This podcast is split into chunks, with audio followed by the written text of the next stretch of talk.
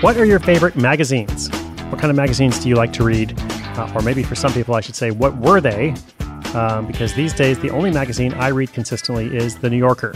This is not an ad, by the way. I'm just talking about magazine subscriptions. I like to read The New Yorker.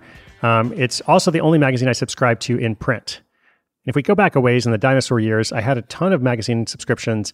It was always fun when new issues would show up at the house. Um, but now, just about every subscription I have is digital. So I started thinking about this because our caller today, our listener, misses the days of print journalism, specifically magazines.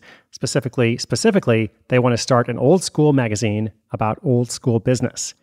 That is their idea. They're going to explain more, but in short, what we are looking at here is the business model of this potential business magazine. Welcome to Side Hustle School. My name is Chris Guillebeau. I always love to hear questions from our listeners, ideas, love to know what you're working on and what you're thinking about. Hopefully this can help sharpen the process of your business ideas um, and your plan to make those ideas reality, because ultimately that's what it's about, inspiration and action. Okay, question is an old school magazine about old school businesses. That question and my answer coming right up.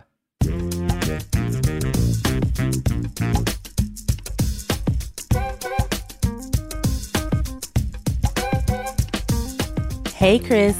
This is Renee, and I've been following the show for a couple of years now. I'd like to start a magazine, and I don't mean a digital one.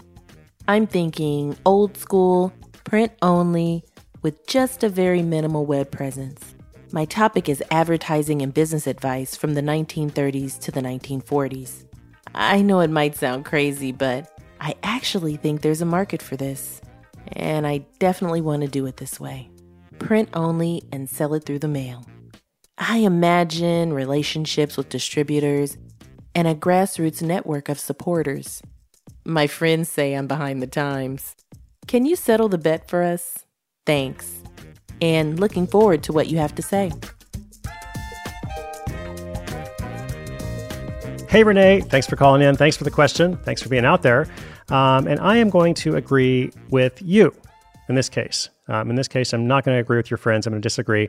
Uh, I actually think there's room for something like this. And I was trying to think, what is a good comp? Like, what is a good comparison product, another magazine subscription we could look at?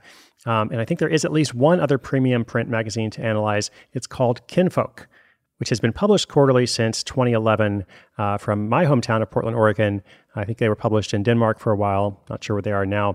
Um, but Kinfolk has seventy-five thousand print subscribers. Uh, it's sold in one hundred countries and also published in four languages. And this is just a little boutique magazine, um, all about hipster life and, you know, I don't know, things associated with hipster life. Not sure how to describe it. But uh, just to give you an idea, the um, I said seventy-five thousand print subscribers. Each issue costs eighteen dollars. Okay, so a lot of money there, right? Um, and they, they, even though they have a digital strategy, they've really kind of focused on this print subscription. So there are probably others, but that's a good start. You know, I would go and look and see, you know, what Kinfolk has done. And I also like the subject matter that Renee proposes here. Um, you know, old school business, um, looking at, uh, what was it, advertising and business advice from the nineteen thirties and nineteen forties. Um, I think it is potentially the right fit for this kind of thing. If the subject matter was something about technology or anything else that could be considered modern, um, then the print-only idea would be a harder sell. Um, but, you know, as it's described here, I'm on board, or at least I'm interested in hearing more. So, Renee, let me know where I can subscribe. Keep us posted. And listeners, if you have a question, side hustle school dot com slash questions. We're going to feature so many of them throughout the year, along with updates from other listeners as they launch and grow their projects. Wherever you are in the world, I'm cheering you on. Subscribe or follow wherever you get your podcasts. New episode every day. My name is Chris Guillebeau. You're listening to Side Hustle School.